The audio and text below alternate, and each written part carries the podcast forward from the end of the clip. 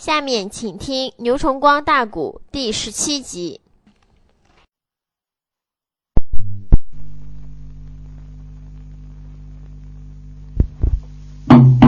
奥国公被先锋官张环接到了先锋大帐里边的守卫上坐下。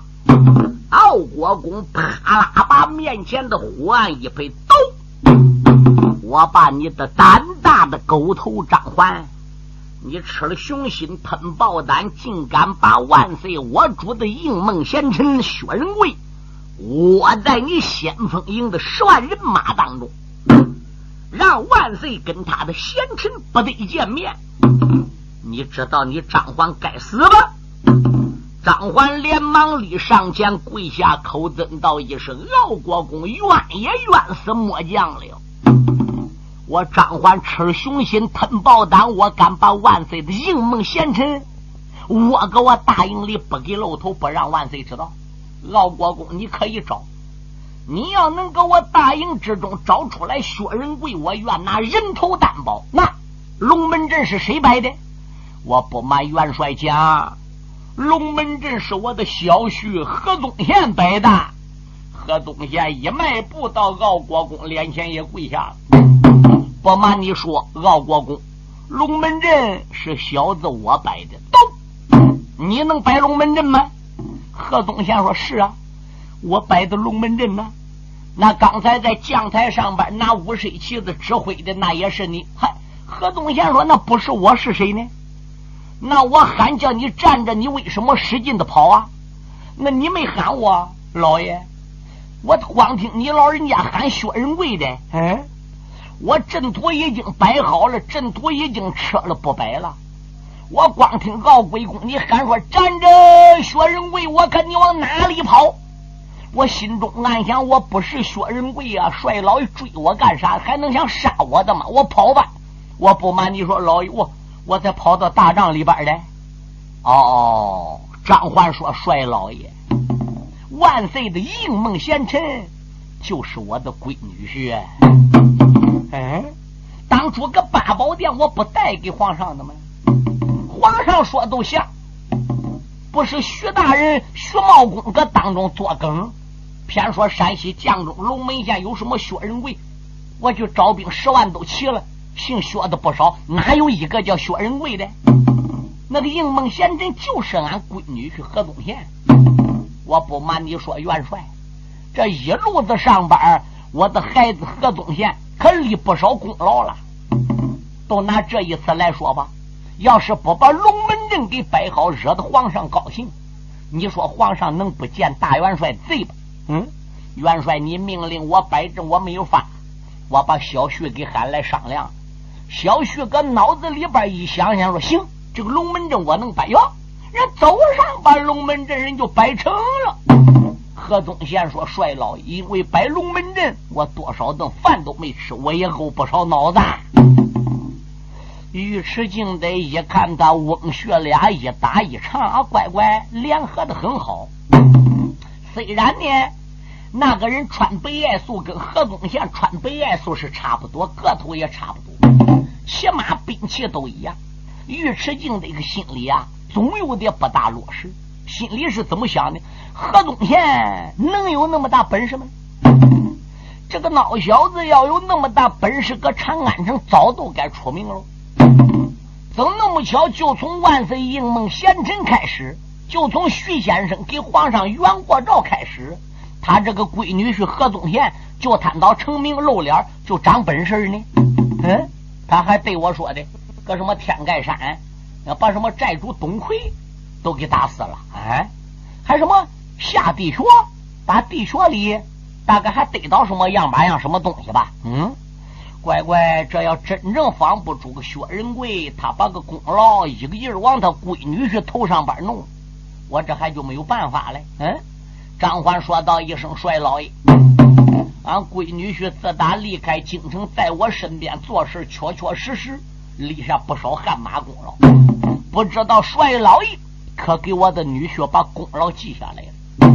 我们军务营的规矩，有功就得赏，有过就得罚。有功了，元帅要不给记下来，后五天元帅要再遇到什么困难，恐怕我再叫孩子何宗宪出来给元帅处理啊！何宗宪也不见得能答应喽。尉迟敬德说：“好好好好好，我回去之后就把你的闺女婿何宗宪功劳我给记上啊！你看怎么样啊？”谢帅老爷，敖国公有幸而来，没追到薛仁贵，扫兴而归。我还得回到城里去见皇上，暂时还不能朝我大营去嘞。老人家马一抻腰进登州城。来到了行宫，见到了天子，跪下施礼。万岁说：“敖国公，领姑之侄去追那薛仁贵，可把姑的应梦贤臣给追到了。”敖国公说：“没追上，没追上。他不在前边跑着，你不在后边赶着的吗？是的。可追到大营里边，人哪都找不着了，不见了。我怀疑这个人呐，俺张环给藏起来了。”对，可是张环对我讲这些事呢，整个是他闺女是何宗宪做的，龙门阵也是河东县摆的。臣怀疑他没有那么大本事。薛茂公说：“呸，没有那么大本事。这龙门阵是谁摆的？你说是薛仁贵摆的呢？薛仁贵人呢？嗯，现在你黑探头已经入了，来吧，俺请万岁搁当阳作证，赶紧把头割给我。”哎，敖国公说：“那既然先生非要我头不可，我就干呗。”皇上说：“好了，好了，好了。如果你辱了的话，是国家给你讲情。”转脸说：“徐先生，他要真把郭的应梦贤臣薛仁贵要找出来拽到我面前，你要辱了，国家同样也会给你讲人情，你俩也就不要闹了啊！赶紧下去吧。”是。奥国公谢了皇上和先生，回奔自己三十万人马大队帅府上去了。这边再说万岁，皇上说：“徐爱卿，薛茂公说什么事？你对我说说。前边跑那个白袍少将敖国公跟后追的，那到底是不是薛仁贵？”薛茂公把头摇摇说：“不是，那是谁呢？”薛茂公说：“那是张环张总管的闺女婿，那是公子何宗宪。那那这个龙门阵到底是谁摆的呢？龙门阵是谁个摆的？我主，你暂时也不要问。那个应梦贤臣你不看见吗？那我看见了。你说不是的，老国公去追又没追着，这顾家我心里可焦死了。主啊，你不要焦。”此去海东，一路上有你的应梦贤臣薛仁贵在保护你。薛仁贵论文的论武的，都可以保我主凯旋而归。东辽没有一个能战过你的贤臣。有我包圆了说这句话，你心里还有什么可骄着的呢？兄弟，如此的这般。朝下命，惊动你了。贞观天子一盘龙，出言来没把别人叫，都喊郭德徐先生。我问你，英蒙的贤臣可来到？先生说。就在张环他的营啊！万岁问：为什么张环不把人贵贤呐？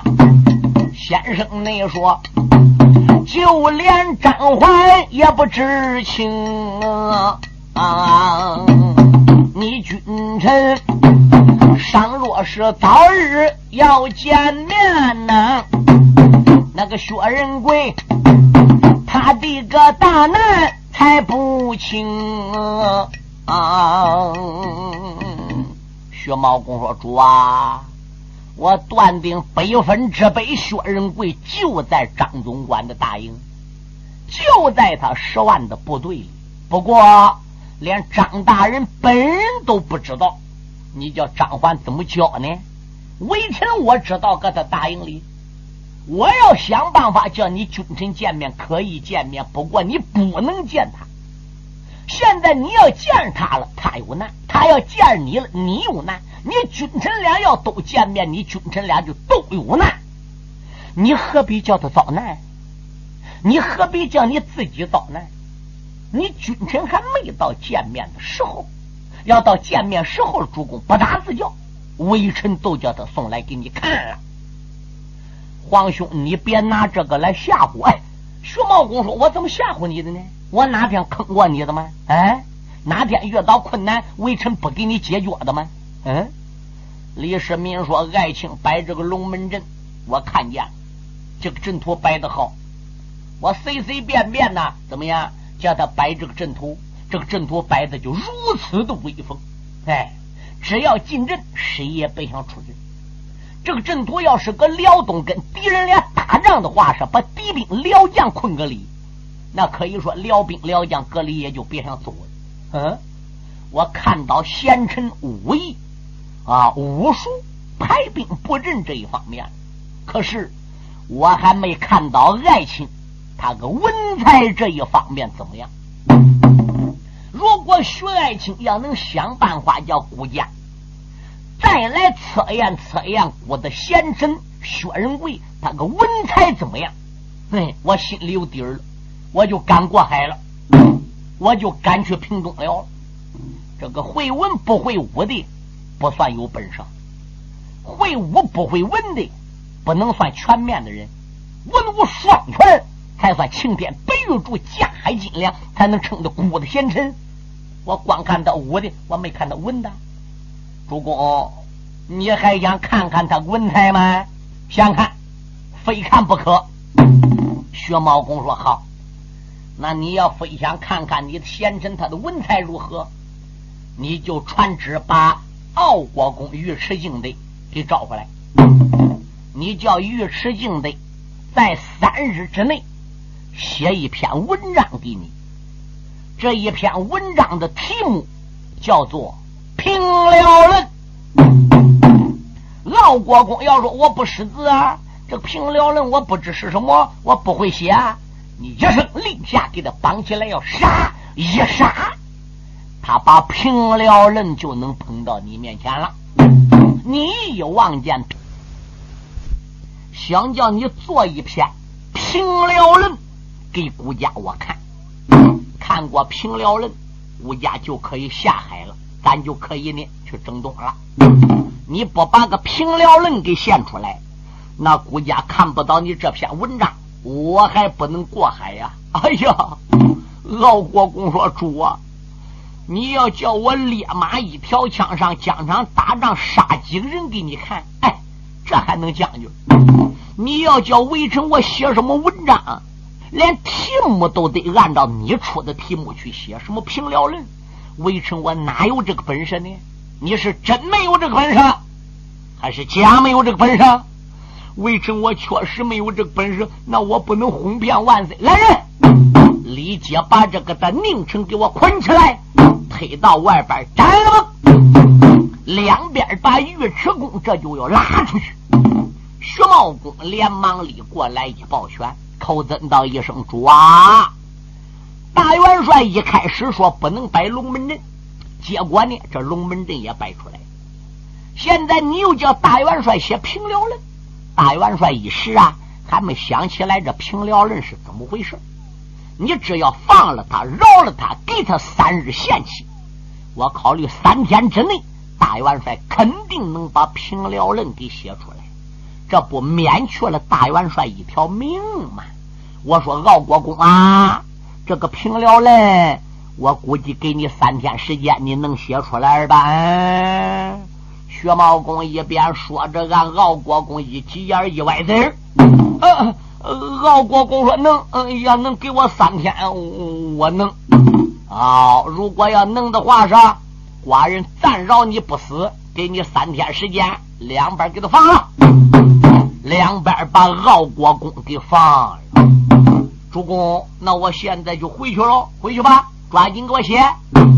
敖国公出来了，薛茂公也跟出来。敖国公说：“薛老先生呀，你朝我鸡眼歪嘴是什么意思？你看看，我不叫你答应的吗？你一答应皇上，不都不杀吗？”敖国公说：“答应了，我不会写。别说给我三天时间，三十天我也写不出来。我不能拿笔，我不知道什么叫字儿，我不识字儿啊。”薛茂公说：“你看你笑话。”你这个人到底能憨到哪天呢？那个龙门阵，你一开始不也不会摆的吗？啊，后来怎么会摆的？你还走原路？哦哦，我明白了，谢徐先生。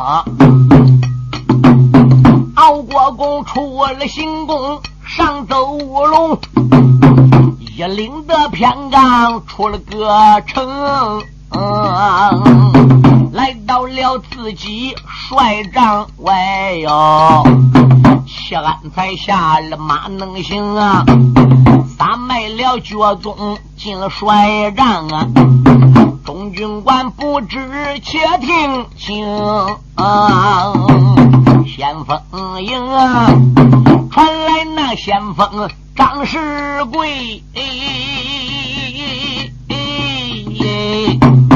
你就那说，本帅传他有事情，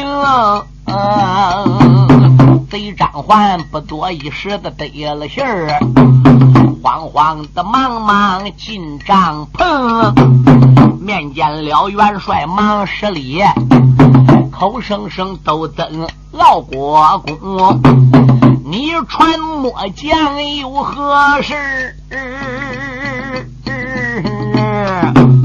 还望你当面要说明。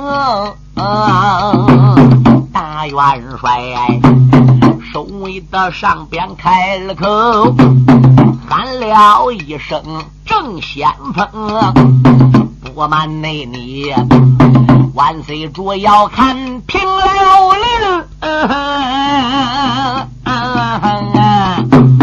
我的不识字。三日的之内难写清，本帅我给你一纸的令啊，你的三日内平了的论文要写明，三日内你把个文章交给我，我给你帅府的帐中记大功。三日内不显平了人，本帅你我你脑袋灵，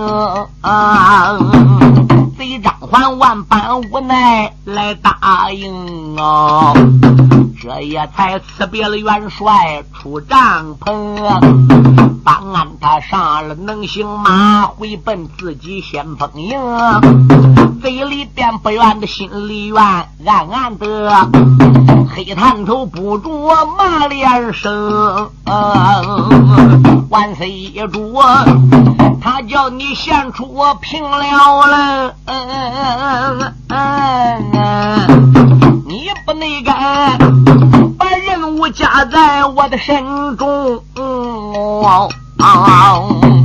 平了论，你叫我张环怎么写呀？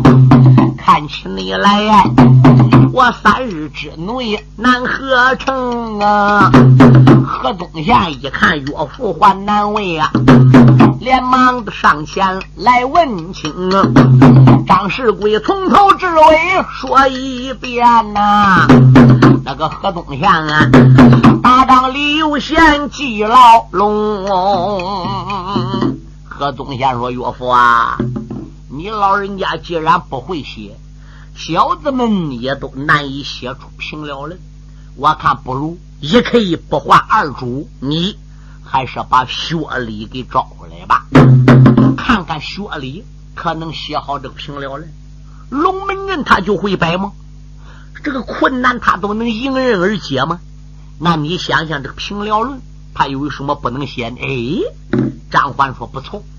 那真要能写平老人，这个功劳又成咱爷们的了。来人呐，哟，到月子号第八棚，把火头军薛礼给我传来。是。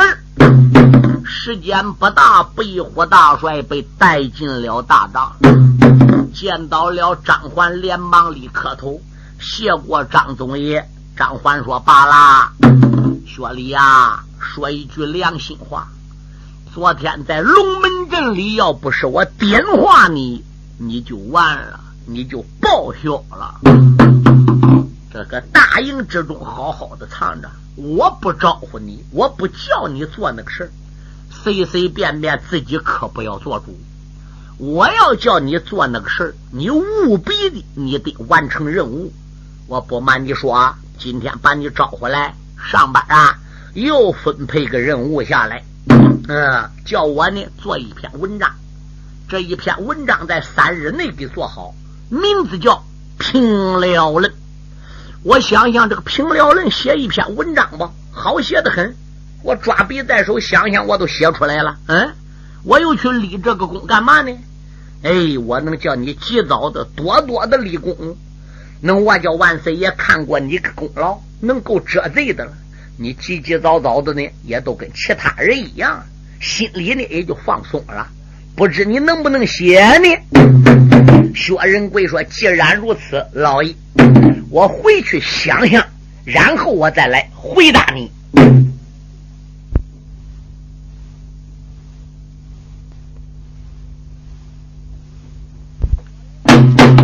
薛仁贵回来，打花众家弟兄出去摆开五字天书，再一看，哎呦喂，果然有平辽人。薛仁贵是照本抄号，把平辽人给写好了，回头来交给了张环了。张环接过了平辽人，从头至尾看一遍，是满心眼的高兴。好，心中暗想：薛礼闹小子。你还真怪有本事，乖乖！遇到天大的问题，你都能解决。我这一会儿上绛州龙门县招兵，把你窝个个大营里边可好了。怎么的，挑俺爷们儿？你做的事儿功劳都得记搁咱爷们头上。薛礼啊，你这个平辽人已经写来了，在我的眼里来看呢，还是不错的。但是交给了尉迟元帅。尉迟元帅再往上边交，交给皇上，皇上能不能看中？这倒是两可之间啊！现在呢，我就动身把这平辽人往上送。皇上真正看说可以，好行，马上马，我就请元帅给你记功，你看怎么样呢？好吧，列位听清，薛仁贵回去了。张环这个孬小子，慌天忙地进了大帐，见到了傲国公尉迟敬德。不瞒你说，元帅呀，哎，我回去好不容易把这个平辽论呢，叫闺女婿何宗宪给他写出来了。孩子也动不少脑子，我看这个平辽论呢，写的确实不错。哎，现在呢，傲国公，你接过去看看吧。傲国公趁手接过来了，看不懂。身旁的人说：“老爷，那个字给你拿到了。”嗯，拿到了。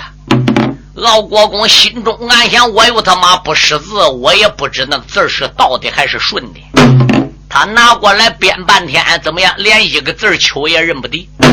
嗯，敖国公说：“暂时就这样吧。呃，这个文章写的也不知怎么样啊。皇上要说好，呃，回头来我都给你闺女去河东县记功。皇上要说不好。”回头来，你还得给我重写。张环说是。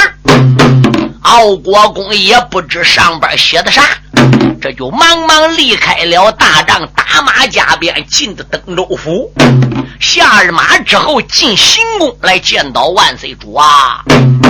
微臣已经把平辽人给写好了，请我主观看。这时有人呈上去，交给皇上吹风大剑，扑在万岁爷面前，用金石压上了官脚。当今天的李世民山龙目观看，我可就望见了啊！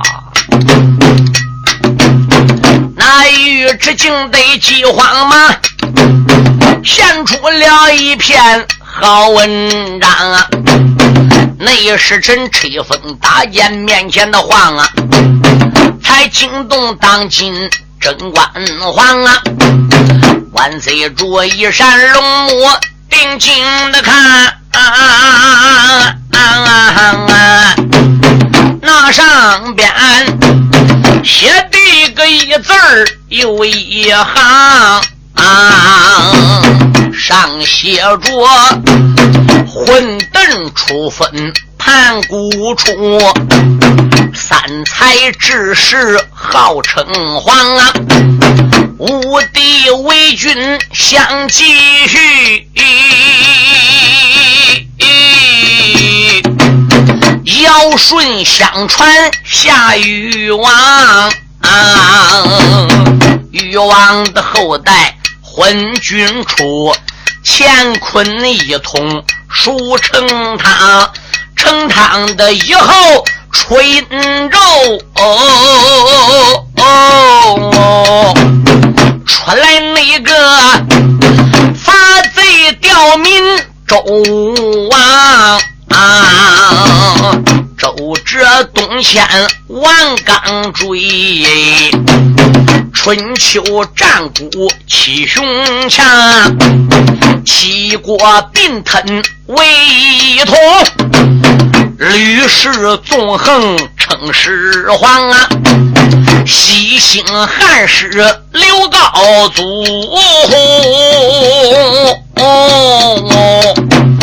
光武帝中兴东汉王，三国的英雄真刘备，中大兴为司马王。杨坚灭陈为谁主？国号兴称仁寿王，天生逆子隋炀帝，杀父专权大业王，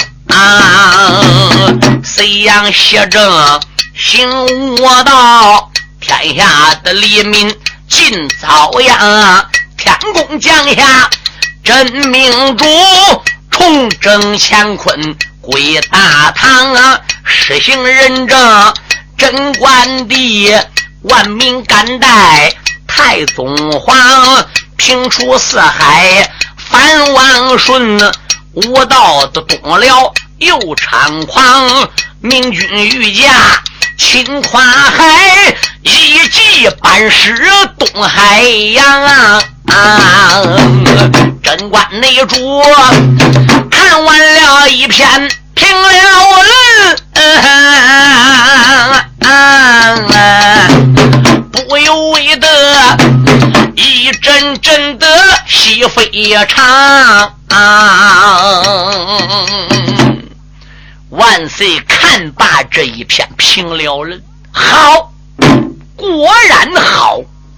薛茂公说：“主啊，你问问，这可是傲国公自己写的？”呃，呃皇上说：“我的傲国公，臣见过我主。这个文章，这个评了论，是你自己写的吗？”呃，傲国公说：“臣不识字儿，臣不能写。那谁写的这一篇评了嘞？呃，我回去之后，我想了，皇上叫我这个当元帅的写。”我这个当元帅的叫谁写呢？我就把三十六路都总管、七十二路正先锋，哎，张环、张世贵，我就给传来了。我命令张世贵写的。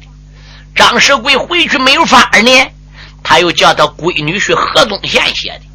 何宗宪把这文章写好，交给张环，张环又送给我了。我不知道这文章到底是好还是孬，所以我送来给皇上看，主啊。这篇评了论写的怎么样？好，李世民说写的高，写的漂亮，应该给他记功啊。老国公说：“主啊，呃，这个功劳记，呃，微臣我应该给他记。可是我虽然给他闺女婿何宗宪记功，我这个心里边不是滋味有点不踏实。”皇上说：“怎么不是滋味主嘞，这个何宗宪往天搁长安城。”我知道他个底儿啊，他也了解我。那小子见到我说良心话，连个话都说不出来，他怕我。嗯，这怎么自打跟他老岳父张环那上山西绛州龙门县去招兵，嗯乖乖，这就长本事的呢。我也不瞒主公讲，哎，他领你的直达绛州，开始发兵奔登州来，路过一座天盖山，天盖山的山贼钟馗，俺何宗宪连加三把，硬把个山贼给夹死了。天盖山被何宗宪抄了，这个功劳他报来了，我得记啊。还有探地穴，据听说可地穴里还长不少本事。皇上说人探地穴敢遇到神仙了，那当然长本事喽。那你给他记功没记了？没有法我不得记吗？这个龙门阵又说是他闺女学摆的，我也得记。这个文章捧来给我了，我不识字我不知是孬是好，请我主鉴定呢。主公，你刚才一说好，那那微臣回去也得给他记功喽。徐茂公说废话。这还用着皇上讲吗？你要能写出来，平了论功劳都是你的。皇上叫你写，你又没有这本事。人把文章写出来，你又乱怀疑。你看，你看你这个人，哎，主啊，没有事，接接接他回去吧。没有办法了，怎么样？敖国公就领着口旨走了。刚一回到帅府帐，再看张环还没走，张环还搁大营里等着他。帅爷回来，嗯，回来了。呃，请问帅爷，我皇万岁！看到我闺女婿何宗宪那一篇平遥人，不知是何说法呀？好，写得好，皇上都夸奖说你闺女婿有本事。呃，那那帅老你得给记功喽，那是自然喽。有功得记吗？有过得罚吗？那我能说胖的吗？来人哟，把功劳簿子拿过来。尉迟恭给他闺女婿把功劳又给记上。张环心里想：嘿，傲国公黑探头，万岁爷当今皇上也算瞎了眼。哎，怎么叫你这样人来当元帅的？嗯，连记功劳，搁功劳单上写字你都不会写，怎么的？大功劳你就画个长线子，画个粗线子。小功劳，你就画短一点，画细一点。要看到粗线子都是大功，细线子都是小功啊。要再细呢，都是拧拧功。哎，你也实实在在没有法了。你这个傲国公给你当的，哎，简直个太丢人了。走吧，走吧，走吧。张环说：“多谢元帅了，那下官我要走了，滚吧。”张环打帅火仗走回来了。万岁爷这边第二天呐，就把文武群臣给招回来了，包括敖国公。我的大帅呀，什么事？我跟先生已经商量好了，打算最近选个吉日黄道，咱们就准备出海。你做没做好各方面的准备呀？敖国公一抱拳说：“主啊。”臣随时随地按旨办事。你说哪天黄道吉日出兵，微臣就准备出海呀。那既然如此的话，是很好。长国公，这时王君可过来见过我主。你领故之旨，回到沿海边，把战舟准备好。我们把粮草、帐篷、马匹以及人等一伙给他运过去。大家要听清哈。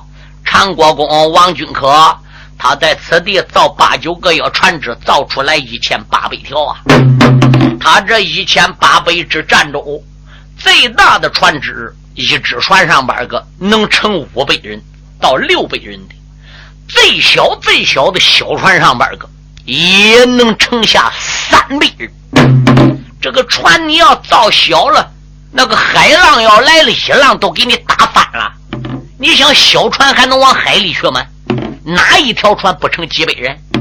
他大船乘五六百，小船乘三四百，平均一个船装四百人，十只船就能装上四千，一百只船就能装上四万，一千只船就能装上四十万人。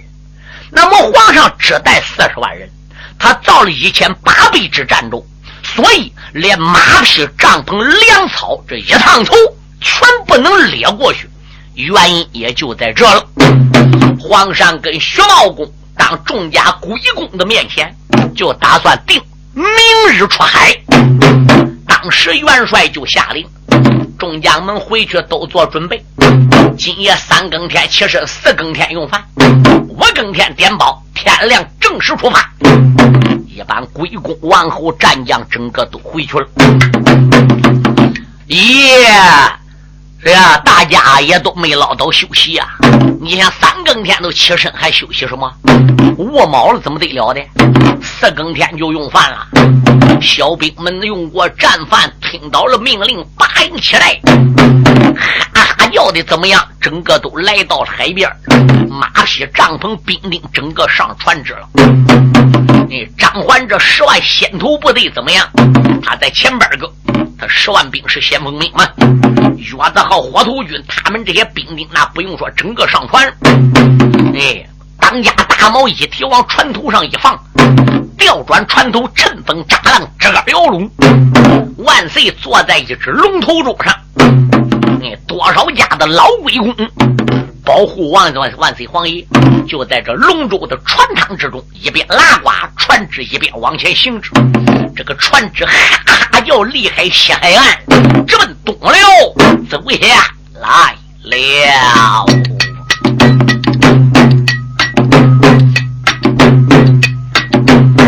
万岁内中，江神也坐在龙舟内。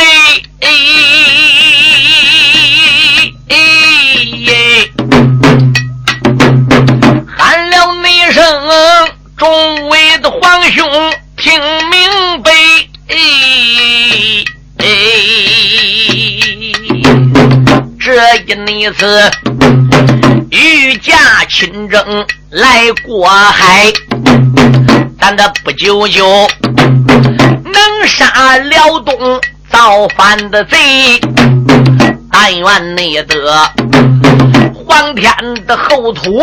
多保佑哦哦，保佑你着你我君臣安全的归。众王侯闻听此言，这个忙赞叹呐。薛茂内功站在了天子身旁，笑微微。大海里无风。三尺的浪啊啊啊！这个众水手一阵阵冷得汗微微，水手们操高摇橹，都累得个满头大汗。龙头舟、虎头舟、不镖头舟、豹头舟，海上飞，浪里钻。要的顺铺海水上边，往东进发，一天、两天、三天，赶这个船只在海面上走到第三天的早晨了，坏喽！大海上边这个风啊就大了，风一大，海里边这个浪。紧接着也就大了，这个海面该有多辽阔啊？说江无底儿，海无边，这是点点不差。所以这个大海平常来说都是无风三尺浪，若为要有一点风，那个浪就不用说了。嗯。